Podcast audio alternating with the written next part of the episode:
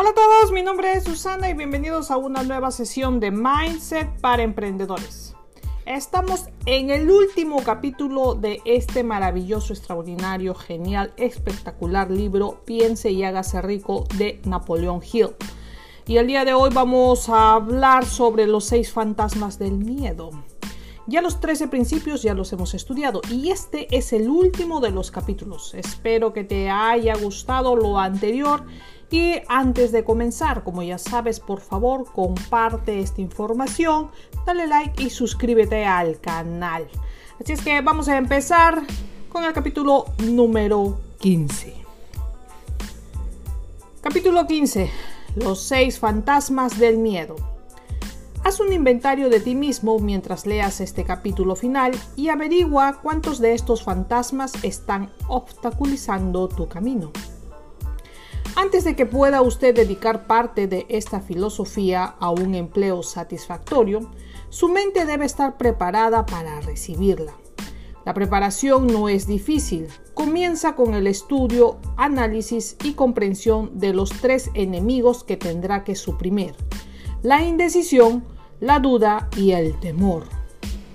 Nuevamente, Comienza con el estudio, análisis y comprensión de los tres enemigos que tendrá que suprimir, la indecisión, la duda y el temor. El sexto sentido nunca funcionará si estos tres factores negativos o cualquiera de ellos permanecen en su mente. Los miembros de, esta este desagradable trío se relacionan íntimamente. Donde se encuentra uno de ellos, los otros dos no andarán muy lejos. La indecisión es la semilla del temor. Recuerde esto siempre. La indecisión cristaliza en la duda y estos dos factores mezclados se convierten en el temor. A menudo el proceso de mezcla es lento y esta es una de las razones por las que son tan peligrosos tales enemigos.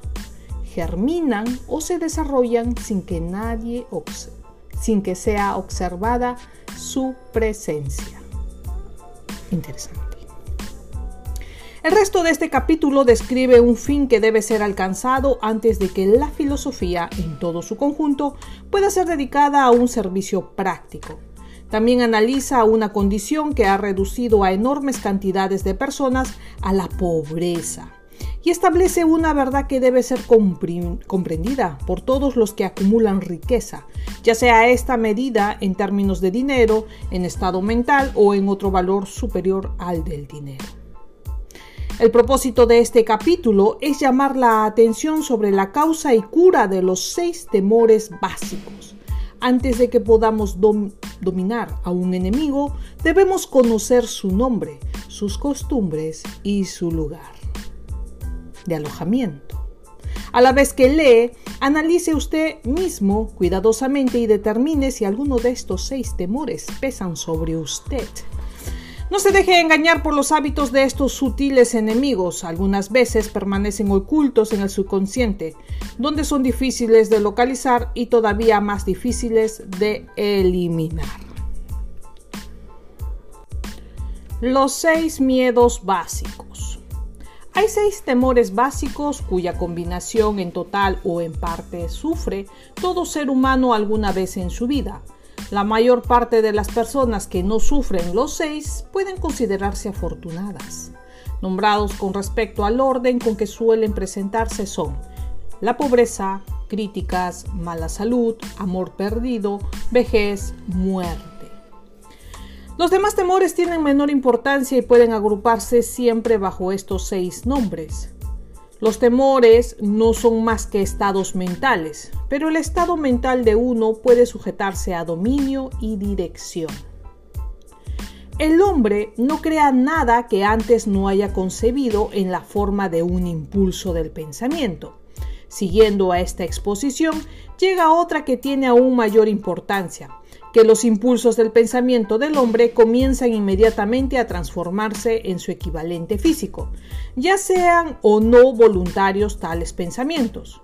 Los impulsos del pensamiento que se recogen por una mera casualidad, pensamientos que han sido liberados por otras mentes, pueden determinar las finanzas de uno, los negocios, la profesión o el destino social con tanta seguridad como lo hacen los impulsos del pensamiento que uno crea con intención deliberada.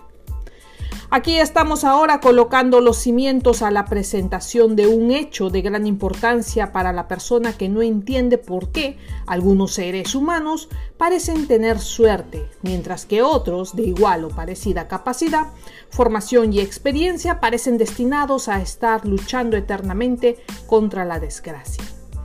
Este hecho puede explicarse mediante la declaración de que todo ser humano posee capacidad para dominar completamente su propia mente y con este dominio, evidentemente, toda persona puede abrir su mente a los impulsos del pensamiento que liberan a otras personas o cerrar las puertas herméticamente y admitir únicamente impulsos del pensamiento de su propia elección. La naturaleza ha dotado al hombre de un absoluto dominio sobre casi todas las cosas menos una, y esta es el pensamiento. Este hecho, añadido a que todo cuanto crea el hombre comienza en la forma de un pensamiento, le conduce a uno muy cerca del principio mediante el cual el temor puede dominarse.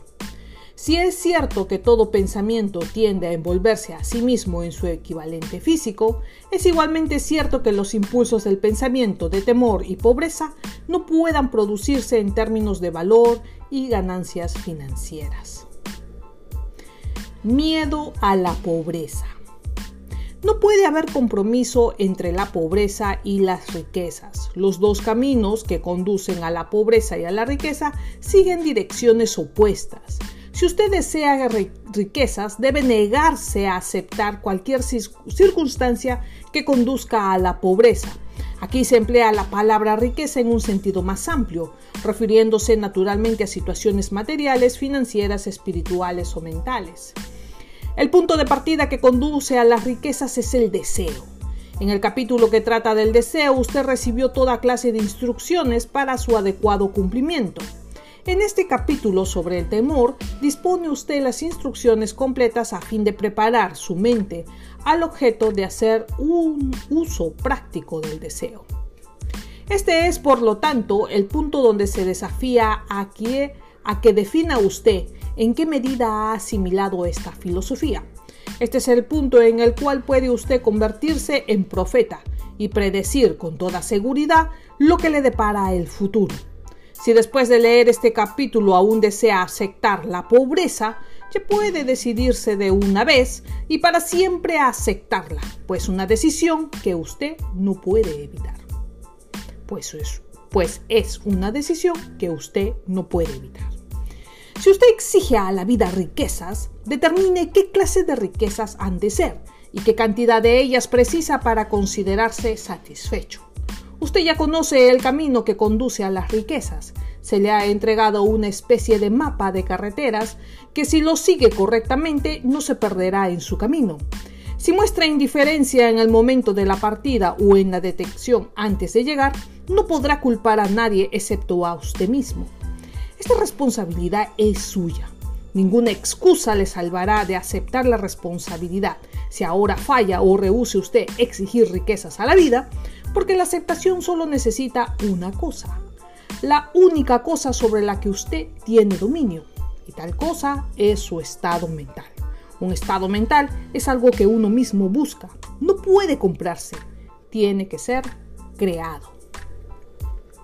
El temor más destructivo. El temor a la pobreza es un estado mental y nada más, pero es suficiente para destruir las oportunidades que uno tiene de conseguir algo en cualquier empresa. Este temor paraliza la facultad de la razón, destruye la facultad de la imaginación, mata la confianza en sí mismo, socava el entusiasmo, perjudica la iniciativa, conduce a la inseguridad de propósito, estimula a la dilación, barre todo entusiasmo y hace imposible el dominio de sí mismo. Suprime todo encanto en la personalidad, destruye la posibilidad de un acertado pensar, distrae la concentración de esfuerzos, vence a la persistencia, convierte en nada la fuerza de voluntad, destruye toda ambición, nubla la memoria e invita al fracaso en toda forma concebible concebible. Mata el amor y asesina las emociones más hermosas del corazón.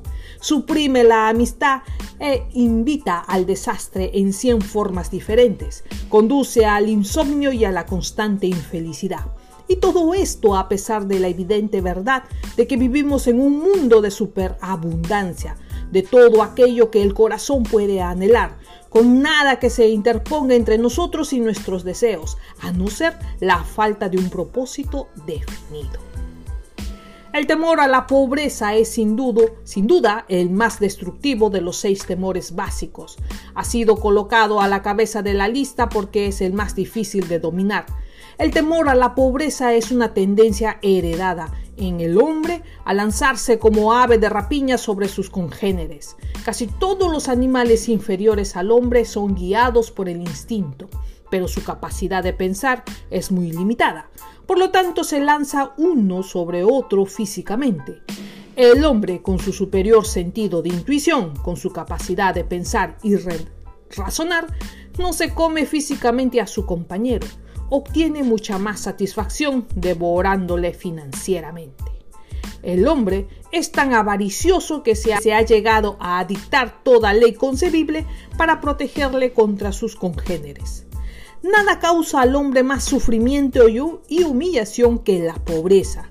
Solo los que lo han conocido comprenden el significado de estas palabras.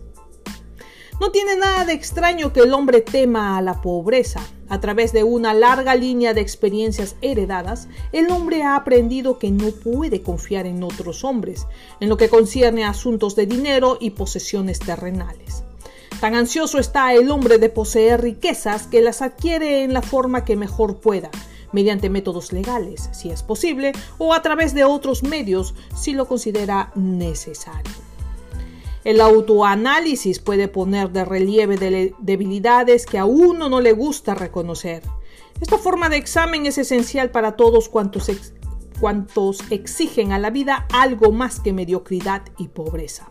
Recuerde, cuando se examine detenidamente, que usted mismo es el tribunal y jurado, el fiscal y el defensor, y que usted es a la vez también el demandante y el acusado.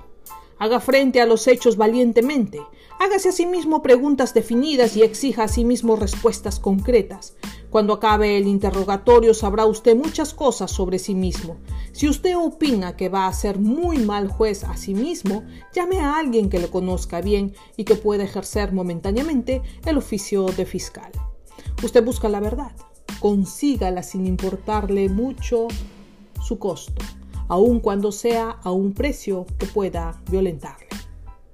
La mayor parte de las personas, si se les pregunta qué es lo, más, qué es lo que más temen, responderán, no temo a nada. La respuesta es insegura porque muy pocas personas se dan cuenta de que física o incluso espiritualmente están atadas a alguna clase de temor. Tan sutil es la forma del temor que es probable que uno pase por la vida cargado con él y nunca llegue a darse cuenta de su presencia. Solo un valiente análisis descubrirá la presencia de este enemigo universal.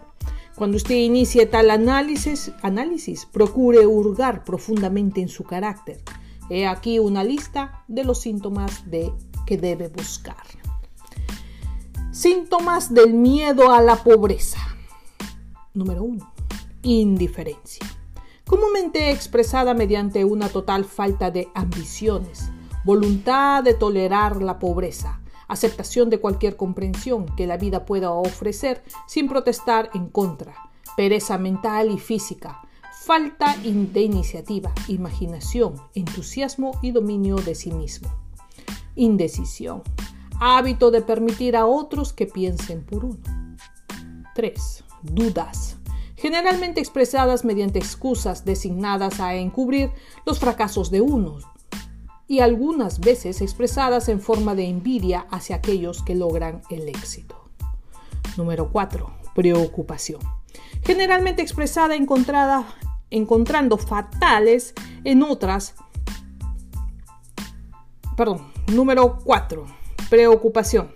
Generalmente expresada encontrando faltas en otros, tendencia a gastar más dinero del que se ingresa, abandono del aspecto personal, exteriorización de modales violentos, intemperancia, intemperancia en el uso del alcohol y algunas veces narcóticos, nerviosismo y falta de confianza en sí mismo.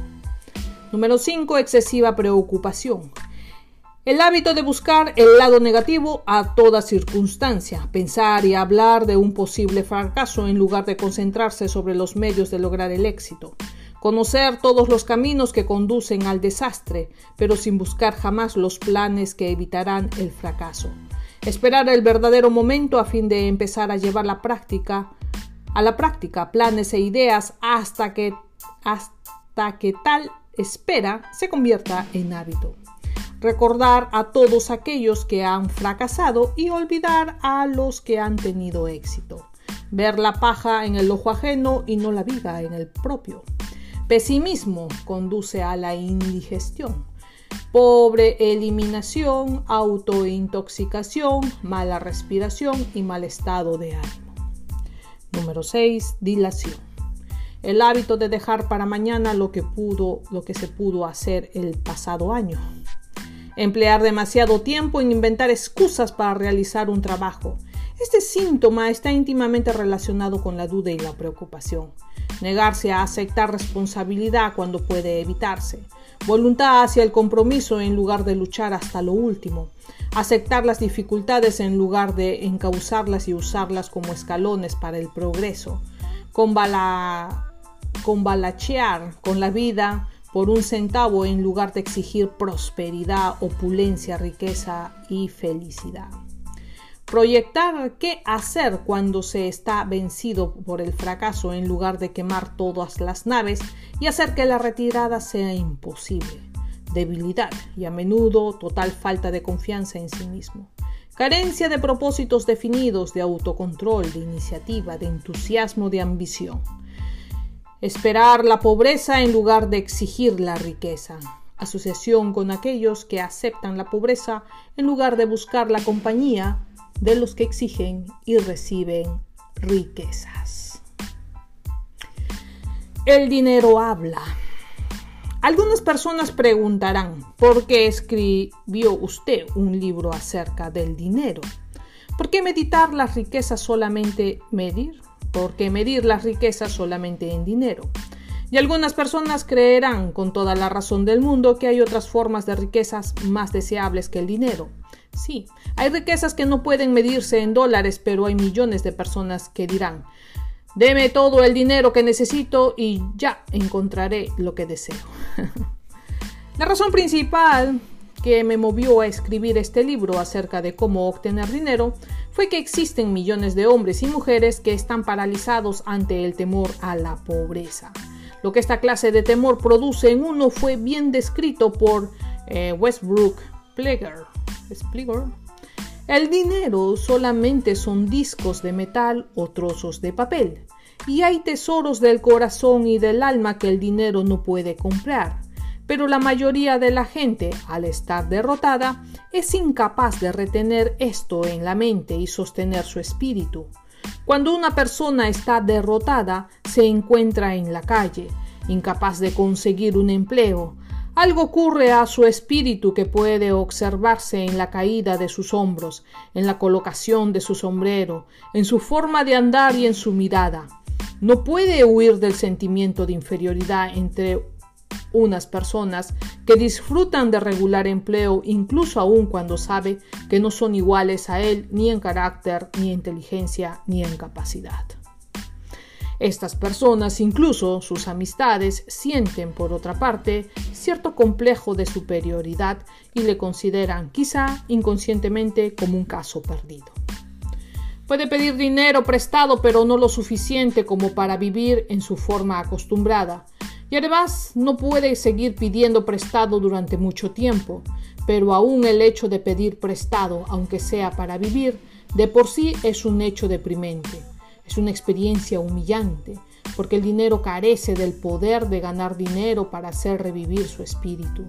Desde luego, nada de esto se refiere a los habituales granujas o vagos de profesión, sino a hombres con ambiciones normales y que se respeten a sí mismos. Las mujeres en el mismo caso deben ser diferentes. No se las ve en las calles porque no se las puede reconocer bajo los mismos signos que acusan al hombre derrotado entre una multitud de gente. Por supuesto, tampoco me refiero aquí a las mujeres que son carne podrida en las calles de las grandes ciudades. Me refiero exclusivamente a las mujeres jóvenes o razonablemente jóvenes, decenas, decentes y, e inteligentes. Debe haber muchas, sin duda, pero su, pero su desesperación no se nota. Es probable que muchas de ellas se maten. Cuando un hombre está derrotado, dispone de mucho tiempo para pensar. Es probable que vaya a ver a otro hombre que se halle a millas de distancia para que le conceda cierto empleo y descubra que tal empleo ya está ocupado o que también se entere de que es uno de esos empleos sin sueldo base, que solamente tiene una comisión por vender alguna baratija o aparato que nadie comprará, excepto porque da. Abandonando tal esperanza, este hombre vuelve a su punto de partida, a la calle sin tener a dónde ir ni a quién recurrir. Y camina por las calles más y más. Ve en los escaparates artículos de lujo que no serán para él.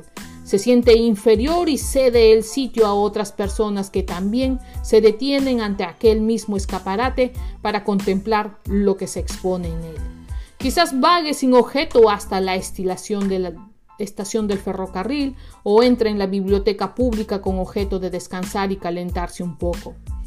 Pero eso no es buscar trabajo, de forma que comienza de nuevo su eterno deambular de un sitio a otro, ah, su deambular de un sitio a otro.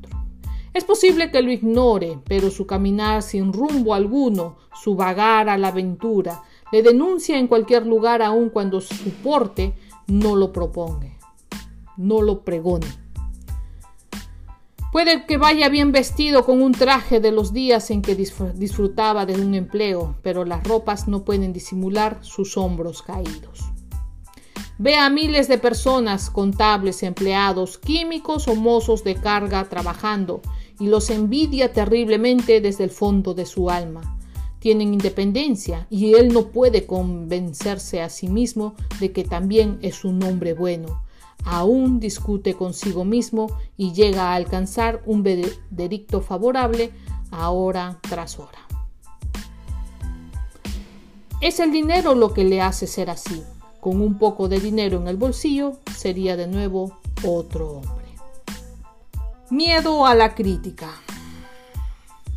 Nadie puede asegurar en definitiva cuándo el hombre comenzó a experimentar este temor, pero una cosa sí es segura, que existe en el hombre en forma bastante desarrollada.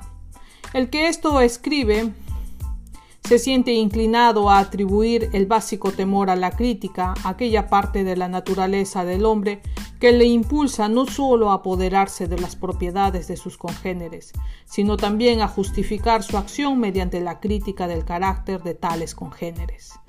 Es un hecho bien conocido que un ladrón criticará siempre al hombre que acaba de robarle, que los políticos buscan un cargo no desplegando o exhibiendo sus propias virtudes y calificaciones, sino tratando de desacreditar a sus oponentes. Los astutos fabricantes de ropa no se han mostrado remisos en capacitar este básico temor a la crítica, que parece ser la maldición que pesa sobre toda la humanidad.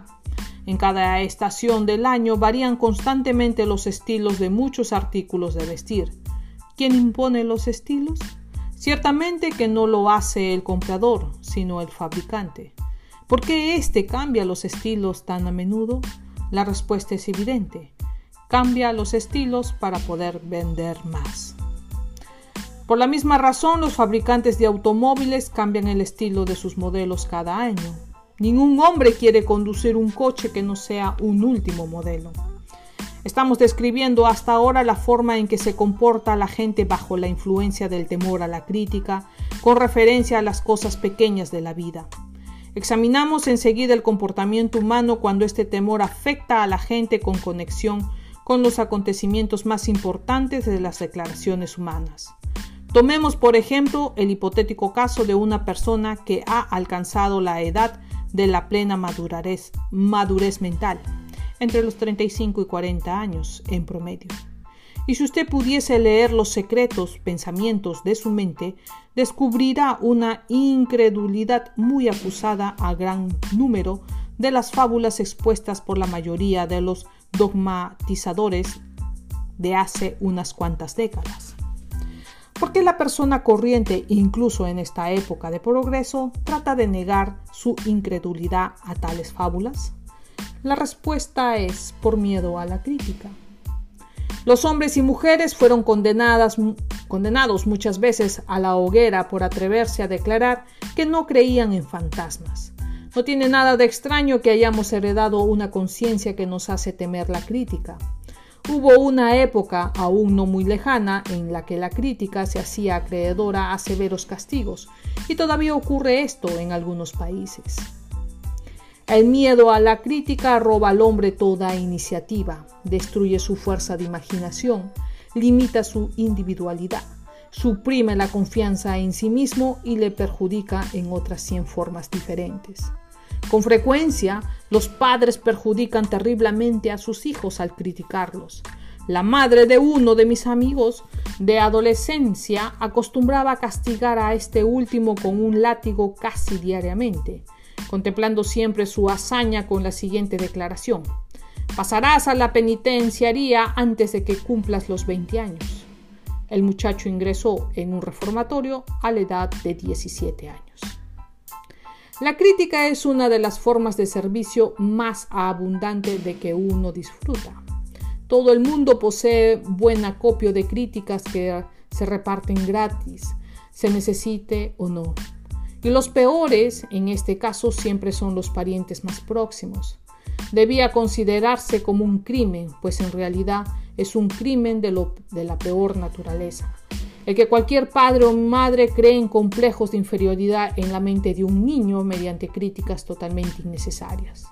Los patronos que comprenden bien la naturaleza humana siempre saben conseguir lo mejor de los hombres, no mediante la crítica, sino por sugerencias constructivas. Los padres pueden obtener los mismos resultados con sus hijos. Las críticas siempre producirán temor, en los corazones humanos o resentimiento, pero no crearán amor o afecto. Miedo a la enfermedad. Este temor puede deberse quizás a una herencia física o social. En cuanto se refiere a su origen, está íntimamente asociada a las causas de temor, a la vejez y a la muerte, porque conducen a uno muy cerca del abismo negro del que nada sabe el hombre, a no ser las terroríficas historias que le han relatado. También es bastante general la opinión de que ciertas personas de poca ética se han dedicado al negocio de vender salud, manteniendo vivo el temor a la enfermedad. Particularmente el hombre teme a la mala salud debido a los terribles cuadros que se le han inculcado en la mente sobre lo que ocurrirá si llega la muerte. El hombre también teme a la mala salud a causa de la desventaja económica que puede acarrearle.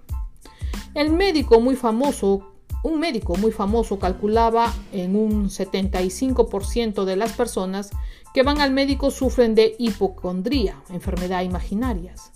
Ha quedado demostrado convincentemente que el temor a la enfermedad, incluso cuando no existe el menor motivo para sentirlo, a menudo produce síntomas de la enfermedad que tanto se teme. Tan poderosa es la mente humana, crea o destruye. Jugando con esta común debilidad del temor a la enfermedad, ha habido distribuidores de medicina patentadas que han hecho verdaderas fortunas esta forma de impusión e imposición sobre la credulidad humana llega a ser tan descarada que hace años una revista muy popular inició una campaña contra alguno de estos desaprensivos pertenecientes al campo de, de los medicamentos patentados. A través de unos cuantos experimentos realizados hace años se demostró que mucha gente podía enfermar por su gestión Llevamos a cabo este experimento haciendo que tres amigos preguntasen a otro en idéntica forma, ¿qué es lo que te ocurre? Pareces enfermo. La primera pregunta corrientemente obtenía la respuesta, oh, nada, me siento perfectamente bien. Al preguntar al segundo amigo, el hombre respondió, mm, no lo sé exactamente, pero no me encuentro muy bien. Y a la tercera pregunta respondió definitivamente que se sentía muy mal. Pruebe usted esto con algún amigo, si duda de que pueda ser verdad, pero procure no ir muy lejos en su experimento. Hay cierta secta religiosa cuyos miembros se vengan de sus amigos mediante la brujería. Le llaman hacer mal de ojo. Existe una abrumadora evidencia de que la enfermedad algunas veces comienza en la forma de un impulso del pensamiento negativo. Tal impulso puede pasar de una mente a otra por su gestión o crearse por el individuo en su propia mente. Un hombre que poseía más sabiduría que lo que puede dar a entender esta historieta, una vez declaró, cuando alguien me pregunta cómo me encuentro, me gustaría responderle derribado por tierra de un puñetazo a tal persona. Los médicos envían a sus pacientes a nuevos, nuevas, nuevos climas para que mejoren su salud, porque siempre es necesario un cambio de actitud mental. La semilla de la mala salud vive en toda mente humana. Las preocupaciones, el temor, el desánimo, la decepción en el amor y en los negocios hacen que esta semilla germine y crezca. Las decepciones en el amor y en los negocios figuran en la cabeza de las causas del temor a la mala salud. Un joven sufrió una decepción amorosa que le hizo ir a parar al hospital. Durante meses se debatió entre la vida y la muerte. Se llamó entonces a un especialista en psicoterapia. El médico cambió a las enfermeras y puso al enfermo a cargo de una joven encantadora quien comenzó, por prescripción facultativa, a hacerle el amor a su paciente desde el primer día. Al cabo de tres semanas, el paciente estaba dado de alta, todavía sufriendo, pero de una enfermedad totalmente contraria. Se había enamorado de nuevo. El, remedio fue un engaño, pero el paciente y la enfermera se casaron al cabo de un tiempo. El miedo a la pérdida del amor. La fuente original de este temor evidentemente procede del hábito polígamo del hombre de robar la mujer a su congénere, lo mismo que el de permitirse libertades con ella siempre que puede hacerlo. Los celos y otras parecidas formas de neurosis sugieren como consecuencia del heredado temor de perder el amor. Este temor es el más penoso de todos los seis temores básicos. Probablemente influye mucho más en el pensamiento y en el cuerpo que ninguno de los otros temores básicos. El temor a la pérdida del amor probablemente se remota a la edad de piedra, cuando los hombres robaban mujeres empleando la fuerza bruta. Hoy día continúan robando hembras, pero su técnica ha cambiado. En lugar de emplear la fuerza, usan la persuasión la promesa de vestidos bonitos, buenos coches y otros cebos mucho más eficaces que la fuerza física. Las costumbres del hombre son las mismas que existían en el amanecer de la civilización, pero las exterioriza en forma muy diferente. Un cuidadoso análisis ha demostrado que las mujeres son más susceptibles a este temor que los hombres.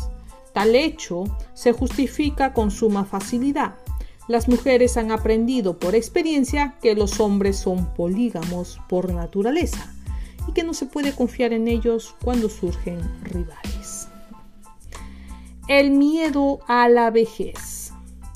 En general este temor procede de dos fuentes. En primer lugar, el pensamiento de que la vejez puede atraer consigo la pobreza.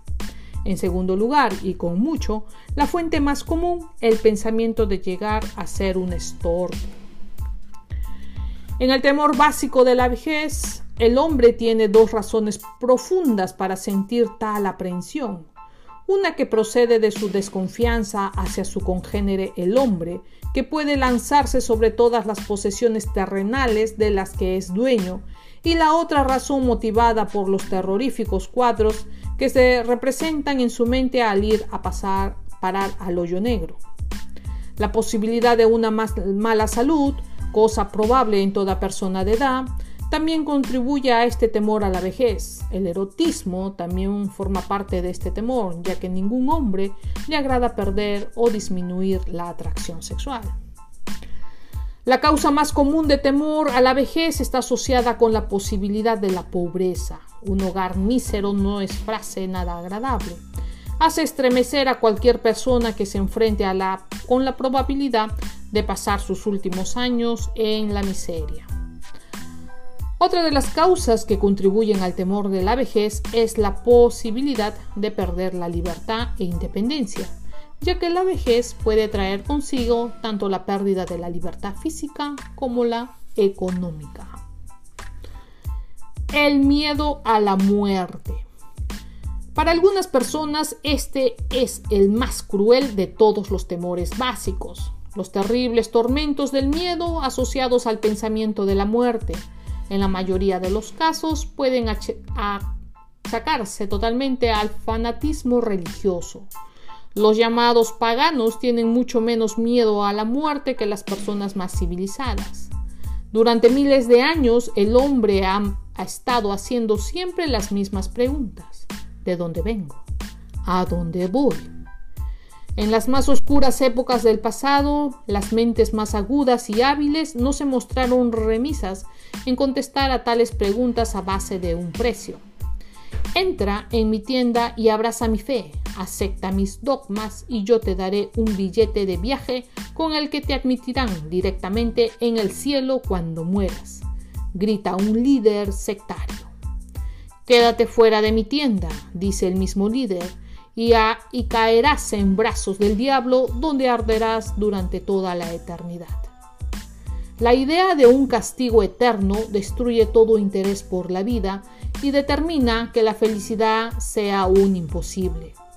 Aun cuando el líder religioso no sea capaz de proporcionar un salvoconducto para el cielo, ni tampoco hacer que el desgraciado que le escuche vaya a parar de cabeza al infierno, la posibilidad de esto es tan terrible que solo la idea hace presa en la imaginación con tanta realidad que llega a paralizar la razón y crea el temor a la muerte.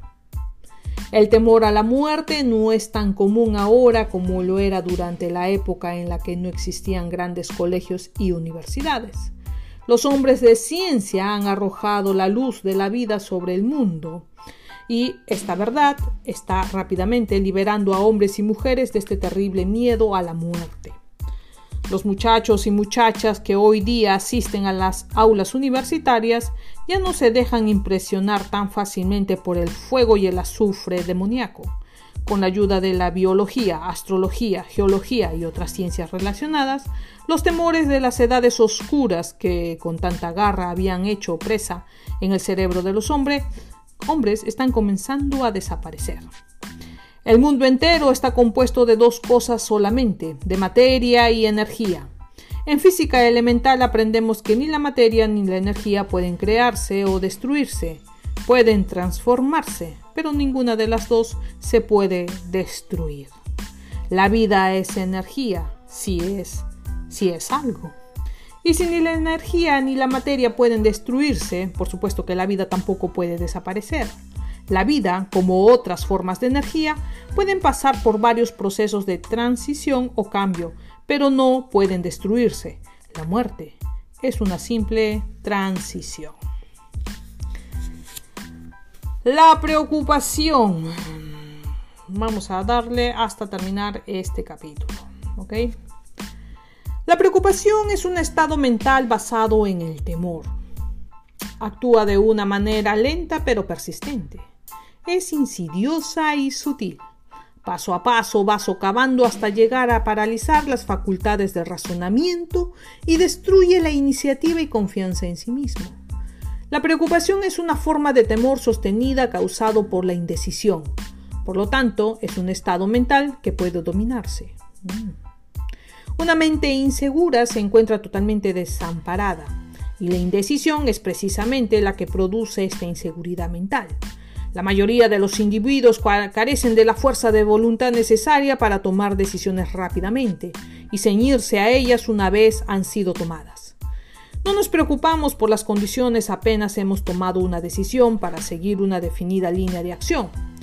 En una ocasión entrevisté a un hombre que dos horas más tarde iba a ser electrocutado. El condenado era quien mostraba más calma entre otros ocho hombres que le acompañaban en la Galería de la Muerte. Su serenidad me impulsó a preguntarle qué sentía al saber que dentro de un rato partiría hacia la eternidad. Con una sonrisa de confianza me contestó Me siento muy bien, hermano. No hago más que pensar que, todas mis dificultades y problemas acabarán pronto. Durante toda mi vida no tuve más que contrariedades. Para mí siempre fue un difícil vestirme y comer. Pronto no necesitaré estas cosas. Desde el momento en que supe que debía morir me he sentido más tranquilo. Entonces decidí aceptar mi destino con ánimo sereno. A medida que hablaba el hombre devoraba una cena capaz para tres personas y al parecer disfrutando enormemente con la comida como si no, la guardase ningún si no le aguardase ningún desastre. La decisión dio a aquel hombre resignación ante su destino. La decisión también puede impedir que uno acepte circunstancias no deseadas. Los seis temores básicos se, se, traducen siempre en un estado de preocupación mediante la indecisión. Olvide usted, pues, el temor a la muerte, llegando a una decisión de aceptar la muerte como un acontecimiento inevitable. Aleje de sí el miedo a la pobreza, tomando la decisión de conformarse con la riqueza que pueda acumular sin preocupaciones. Ponga el pie en el suelo del temor a las críticas, tomando una decisión de no preocuparse por lo que otras personas puedan pensar, hacer o decir. Elimine el miedo a la vejez tomando la decisión de aceptar no como una desventaja, sino como una gran bendición que atrae consigo la sabiduría, el dominio sobre sí mismo y una comprensión ignorada por la juventud. Elimine el miedo a la mala salud tomando la decisión de olvidar sus síntomas. Domine los temores de la pérdida del amor tomando la decisión de aceptar y dejarlo si es necesario. Mate el hábito de la preocupación en todas sus formas, llegando a la decisión general de que nada en cuanto la vida puede ofrecer merece la pena de una preocupación. Con esta decisión disfrutará de tranquilidad, de la paz mental y del pensamiento que, que le proporcionará felicidad. Un hombre cuya mente está llena de temor no solo destruye sus oportunidades de hacer algo inteligente, sino que transmite estas vibraciones destructivas a las mentes de todos los que entran en contacto con él, destruyendo a sí mismo las oportunidades de los demás. Incluso un perro o un caballo saben cuando le falta decisión a su dueño. Además, un perro o un caballo también reconocen las vibraciones del temor que irradian de su amo y se portarán de acuerdo con ellas. Por muy baja que sea la línea de inteligencia del reino animal, uno siempre encuentra esta misma capacidad de recoger las vibraciones del temor. Para finalizar, vamos a leer el último párrafo. La única cosa sobre la que usted tiene control absoluto. Posee usted absoluto dominio sobre una cosa, y esta cosa es su pensamiento. Este es el más significativo hecho conocido del hombre. Refleja la naturaleza divina del ser humano. Esta divina prerrogativa es el único medio por el que puede usted gobernar su propio destino. Si fracasa usted en gobernar su propia mente, ya puede estar seguro de que no poseerá dominio sobre nada más. Si ha de demostrar si ha de demostrarse descuidado con sus posesiones, que este descuido se relacione exclusivamente con las cosas materiales. Su mente es un enorme valor espiritual. Protéjala y úsela con cuidado, con las preocupaciones a que tiene derecho la realeza divina, y para este propósito se le ha adjuntado a usted una fuerza de voluntad. Desgraciadamente no existe protección legal contra aquellos que, bien por un designio o ignorancia, envenenan las mentes de otros mediante su gestión negativa. Esta forma de destrucción debe ser castigada con severas penas legales porque pueden destruir las oportunidades de uno de adquirir cosas materiales que están protegidas por la ley. Hombres de mente negativa trataron de convencer a Thomas Alva Edison de que no podía construir una máquina que registrara y reproduciera la voz humana porque decían a nadie se le ha ocurrido pensar en inventar semejante máquina. Edison no les creyó. Sabía que la mente podía producir cualquier cosa concebible, cualquier cosa en la que se pudiese creer, y tal conocimiento fue el que elevó al gran Edison por encima de la masa humana.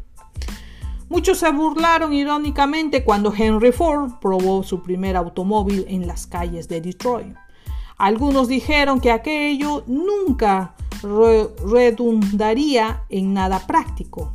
Otros dijeron que nadie expondría su dinero por semejante monstruosidad.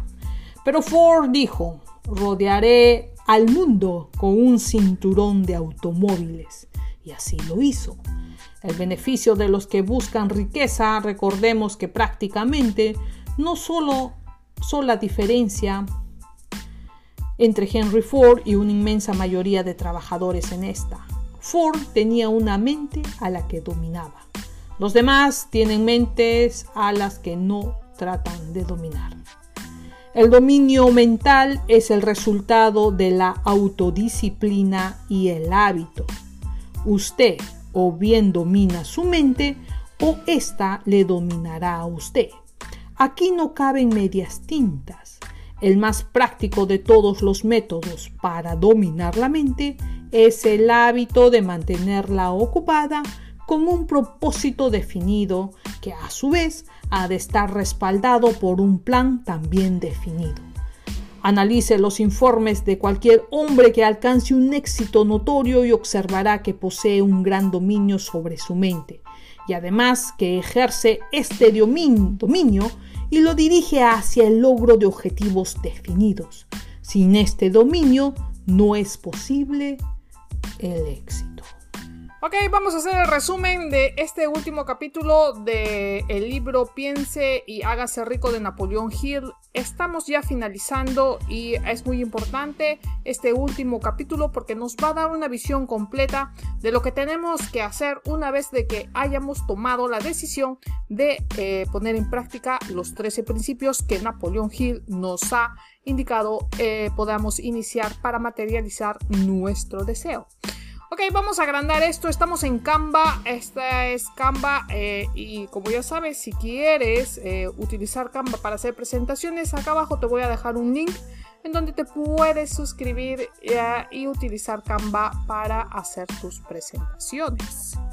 Canva es una maravillosa herramienta y tiene muchas cosas en las que podemos acceder.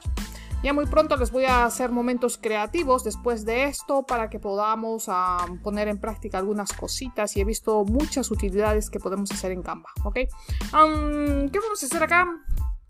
Capítulo número 15, los seis fantasmas del miedo. Una vez que hayas tomado la decisión de aplicar los 13 principios que Napoleón Hill nos ha explicado y nos ha incitado a que lo hagamos para materializar nuestros deseos, dice que tenemos que luchar contra tres enemigos principales para este, mantener nuestros pensamientos centrados en lo que deseamos. Estos tres enemigos es la indecisión, la duda y el temor. Ah, y acá hay una reflexión bien bonita que me gusta porque dice que la indecisión es la semilla de la duda. Cuando empezamos a volvernos algo indecisos en tomar una decisión, ¿no? Entonces es porque dudamos. Y la mezcla de la indecisión y la duda se convierte en temor. Por eso es que no actuamos. y Napoleón Hill nos enseña en uno de los principios el tema de tomar acción, ¿no? Siempre está evocado a la acción hacia aquello que queremos materializar. Um, luego nos habla acerca que, y lo mismo, ¿no? La indecisión es la semilla del temor, ya lo habíamos comentado. Y habla acerca de estos seis miedos que tenemos las personas. Miedo a la pobreza, miedo a la muerte, la enfermedad, Miedo a la pérdida del amor, miedo a la vejez y miedo a la crítica. Ojo con ello. Y tenemos que enfrentar cada uno de estos miedos, es lo que nos incita en esta oportunidad Napoleón Hill, porque dice que los temores no son más que estados mentales. Ojo con esto, el miedo en realidad no existe, como decía Napoleón Hill, es un estado mental pero el estado mental de uno puede sujetarse a dominio y dirección. ¿Esto qué quiere decir? Que nosotros somos capaces de em, manipular y dominar esos temores porque todo empieza en nuestra mente. El miedo no existe. Es tal igual como el mañana. El mañana no existe. el más destructivo de los seis temores y es el más difícil de dominar, el miedo a la pobreza. Está en el top de la lista que Napoleón Hill nos da y nos dice que es el más destructivo de todos porque mm, hace algo muy importante con este el orgullo de la persona y dicen nada causa al hombre más sufrimiento y humillación que la pobreza. Ah, y esto, como dice Napoleón Hill en su libro, son aquellas personas que han pasado por esta situación. Y yo creo que han sido muchas para lo que hemos pasado en el 2020. Entonces saben de lo que estamos hablando en esto. Y Napoleón Hill lo describe muy bien eh, en esta sección cuando habla sobre el dinero habla. Vuelve a escuchar y te vas a dar cuenta de esta reflexión que hace del comportamiento de las personas que se sienten humillados por el tema de la pobreza. Algunos síntomas eh, del miedo a la pobreza está la indiferencia, la indecisión, la dilación, la excesiva preocupación, la preocupación y dudas. Todos estos síntomas es de que tú eh, o bueno, la persona, eh, las personas tienen miedo a la pobreza y son indiferentes, ¿no? Dicen, bueno, no, esto no va conmigo, no toman una decisión de adquirir mayor riqueza, usualmente postergan las cosas, se preocupan de que si van a tener éxito o no y siempre están dudando de tomar acción. Entonces, este, ¿por qué? Porque no quieren perder lo que tienen hasta ese momento, salir de su zona de confort, ¿ok? Um, acá hay otro miedo y este es uno de los miedos que destruye la iniciativa y suprime el uso de la imaginación y es el miedo a la crítica. La crítica es una de las formas de servicio más abundante de la que uno disfruta. Todo el mundo posee un buen acopio de crítica que reparte gratis, se necesite o no. Entonces, hagas bien o hagas mal, igualmente vas a ser criticado. Así es que acostúmbrate. y lo que nos dice Napoleón Hill es de que esto está por todo sitio y como es gratis, la mayoría de las personas lo utilizan y no se dan cuenta que con las críticas lo que hacemos destruimos a las personas. Ojo con eso, o sea, el autoestima, podemos herir y hay que tener mucho cuidado con nuestras palabras, ¿ok? Um, algunas, este, algunos síntomas de las personas que tienen miedo a la crítica falta de naturalidad, mm, las posturas y las poses, la falta de serenidad, siempre están en esto de tartamudear, repetir las cosas, personalidad débil, se dejan manipular, el complejo de inferioridad, la prodigalidad que habla acerca de gastar más de lo que uno tiene simplemente para demostrar a los demás eh, opulencia, ¿no? Falta de ambición, ojo con eso, ¿ok? Um, otra parte, este, otro temor que acá Napoleón Hill nos dice el miedo a la enfermedad. Y esto está asociado al miedo a la muerte y a la vejez, obviamente, ¿no? Las personas que están enfermas siempre tienen miedo a terminar, este, o fallecer o terminar, este, pobres también. Tan poderosa es la mente humana que crea o destruye. Y acá Napoleón Hill en el libro nos cuenta la historia que usualmente las personas que tienen mucho miedo a la enfermedad a veces no tienen la enfermedad en sí, sino que se autosugestionan con enfermedades y a su vez eh, al autosugestionarse eh, y esto utiliza mucho el poder de la mente, se, eh, se, se creen que están enfermas y buscan ayuda y todo el tiempo están en los hospitales buscando y buscando a alguien que los conforte con dolencias que supuestamente tienen y que en realidad no es así, ¿no? Entonces Napoleón Hill ahí cuenta una historia eh, acerca de la autosugestión y cómo algunas personas sufren enfermedades mm, que no son reales, ¿ok? El síntoma del miedo a la enfermedad, alguno, el tema de la autosugestión, ya lo habíamos hablado, eh, la hipocondria, la preocupación, la indolencia, la susceptibilidad, aparecen como víctimas todas estas personas que siempre están eh, quejándose de diferentes dolencias, ¿no? La intemperancia, etc, etc. Acá ah, hay otro miedo del que tenemos que superar y es el más penoso de todos los seis temores y es el miedo a la pérdida del amor. Entonces a Napoleón Hill nos dice que los celos y otras parecidas formas de neurosis surgieron como consecuencia del heredado temor de perder el amor. Y él nos habla acerca de que todo esto se remonta a épocas muy antiguas cuando los hombres ¿no? Em, raptaban a las mujeres. Y en el caso de las mujeres, de saber que los hombres mm, son polígamos. Entonces tenemos esas creencias y basados en ellos siempre tenemos temor a perder a la pareja que elegimos como compañero algunos síntomas de las personas que tienen miedo a perder el amor, dice los celos, el juego, los hallazgos de faltas. Los celos ya sabemos a qué se refiere. El juego, sobre todo, de complacer a las personas creyendo que se puede comprar el amor. Y los hallazgos de faltas cuando siempre estamos viendo en otras personas fallos o, cualquier tipo de debilidad y nos paramos, este, paramos criticando ese tipo de cosas. ¿Ok?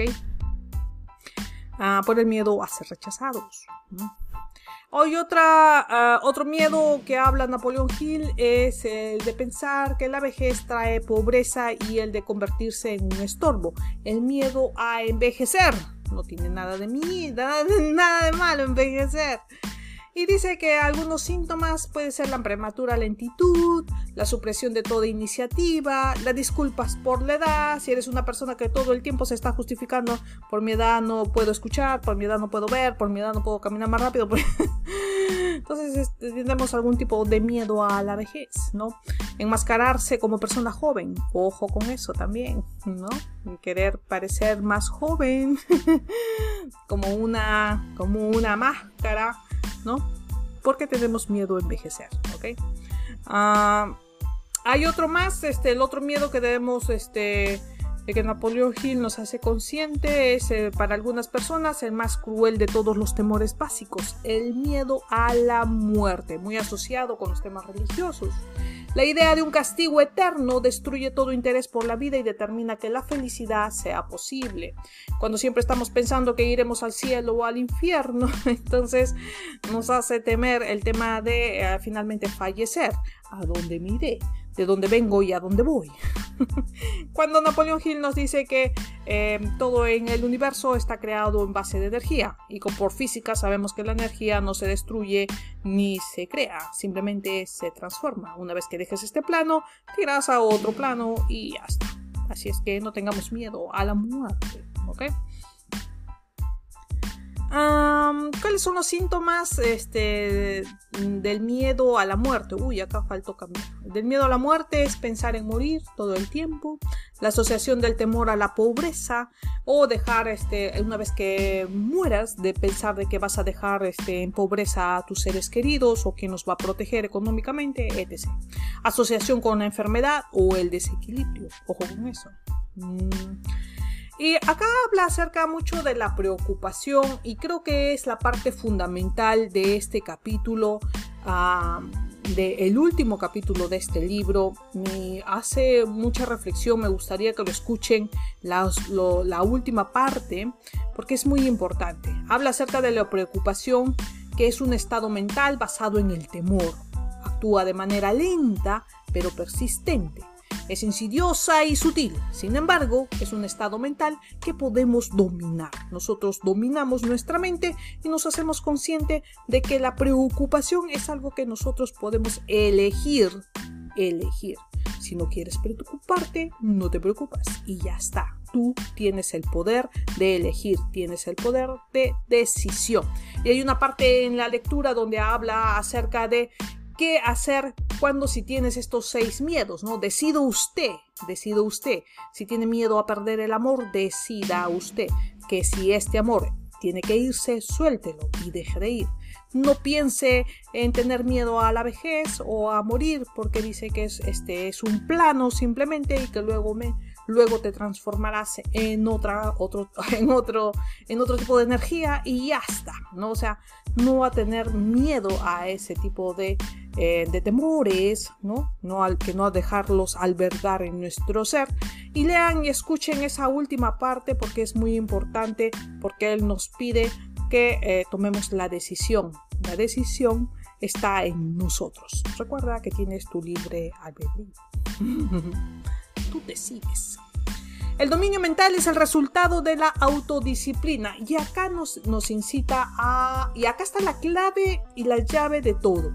Usted o bien domina su mente o esta la dominará a usted todo empieza por nuestra cabecita. Esta creo que es la parte fundamental de este libro, el resumen, donde nos dice que todo aquello, eh, lo que pensamos, lo que pensamos, es lo que se hace realidad. Si nosotros dominamos nuestros pensamientos, entonces podremos dominar nuestro destino. Es lo que nos dice en el último párrafo Napoleón Hill y esto creo yo que es este, lo fundamental de todo este capítulo y que podamos dominar y hacernos consciente de que todas estas emociones, todos estos temores no existen más que en nuestra cabecita y que podemos dominarlos. ¿Ok? Así es que hasta acá los voy a dejar. Espero que te haya gustado todas estas lecciones que hemos aprendido de Napoleón Hill en este maravilloso y espectacular libro. Les he tratado de dar lo más que he podido. El vídeo se está haciendo bastante largo, pero creo que eh, te estoy regalando lo más importante de este capítulo. Hay unas partes que no te he compartido, obviamente, porque deseo que puedas adquirir el ejemplar y lo puedas leer no solo una vez. Estos libros son para estudiar y que los puedas leer una y otra y otra y otra vez por todo un año para que puedas interiorizar todo el conocimiento que Napoleón Hill nos quiere transmitir. Así es que hasta acá espero que puedas este, adquirir los ejemplares. Acá abajo te dejo un link en donde puedas adquirirlos en Amazon si es que eh, tienes la facilidad de hacerlo. Y nada, sin antes irme voy a promocionar mis productos como ya sabes que siempre lo hago. Y este eh, es un viaje hacia la verdad. Es precisamente mi cambio de mentalidad. Te cuento cómo lo hice, este, como todas las lecciones que mi maestro me enseñó y cómo aprendí mi cambio de mentalidad. Y lo que nos dice Napoleón Hill, eh, yo lo entendí, no lo entendía al inicio y acá te explico cómo fue mi transformación, ¿ok? el miedo a las críticas, este libro habla de ello. Lo primero a lo que yo tuve que enfrentar es el miedo a la crítica, el miedo al que dirán una vez que tomé la decisión de emprender Ojo con eso. Y dice que las críticas usualmente vienen de las personas más cercanas. Y eso fue lo que a mí me pasó. Y también tuve que luchar con críticas de, este, de, las demás personas con las que eh, me rodeaba. ¿no? Entonces, este libro te va a ayudar para ello. Y luego este de acá, que es un grano de mostaza, que habla acerca de la fe de la creencia, de aquello que tú crees que va a suceder en tu vida, aquello que tú crees que vas a lograr conseguir. Entonces este libro te habla acerca de la fe. Ah, según tu fe, fe estado. ¿Ok? Así es que hasta acá los voy a dejar, no sin antes pedirle pedirles nuevamente que si te ha gustado este curso que hemos hecho de Napoleón Hill y toda la entrega que has tenido acá, me dejes un like y te suscribas al canal. Esto es para seguir creciendo y apoyando eh, este proyecto que tenemos. Estamos trabajando mucho en esto para eh, lograr hacerles llegar todo el conocimiento de lo que yo he adquirido todos estos años. Ahora se abre un nuevo episodio y ya vamos a ver hay un, un, libro que tengo pendiente para compartir con todos ustedes, pero es un tanto aplicativo. Así es que lo vamos a hacer con mucha, mucha, llevado mucho a la acción, porque ya hemos estudiado eh, a Tijareker, ya, hemos, eh, ya sabemos ya cómo hemos cambiado nuestras creencias con respecto al dinero. Dos, hemos leído el libro de Dar para Recibir, donde ya te has dado cuenta que los negocios son un, eh, los negocios es un juego espiritual. Primero debes dar, dar, dar para luego recibir. Luego hemos leído el libro de Piense y hágase rico de Napoleón Hill para dominar nuestra mente. Haz todos los ejercicios que Napoleón nos ha indicado hacer. Finalmente vamos a irnos al tema de la acción para poner en ejecución todo lo que hemos aprendido hasta ahora. Y para ello tengo un libro especial que está esperando por una siguiente etapa. Lo siguiente que va a venir va a ser unos vídeos de momentos creativos para compartir con todos ustedes todas algunas estrategias que he aprendido y lo vamos a utilizar acá en Capa. Así es que nos vemos en la siguiente, espero que les haya gustado, espero que hayan disfrutado toda esta sección y nos vemos en la próxima. Cuídense mucho y no se olviden compartir, porque nunca sabes a quién podrías estar ayudando. Adiós.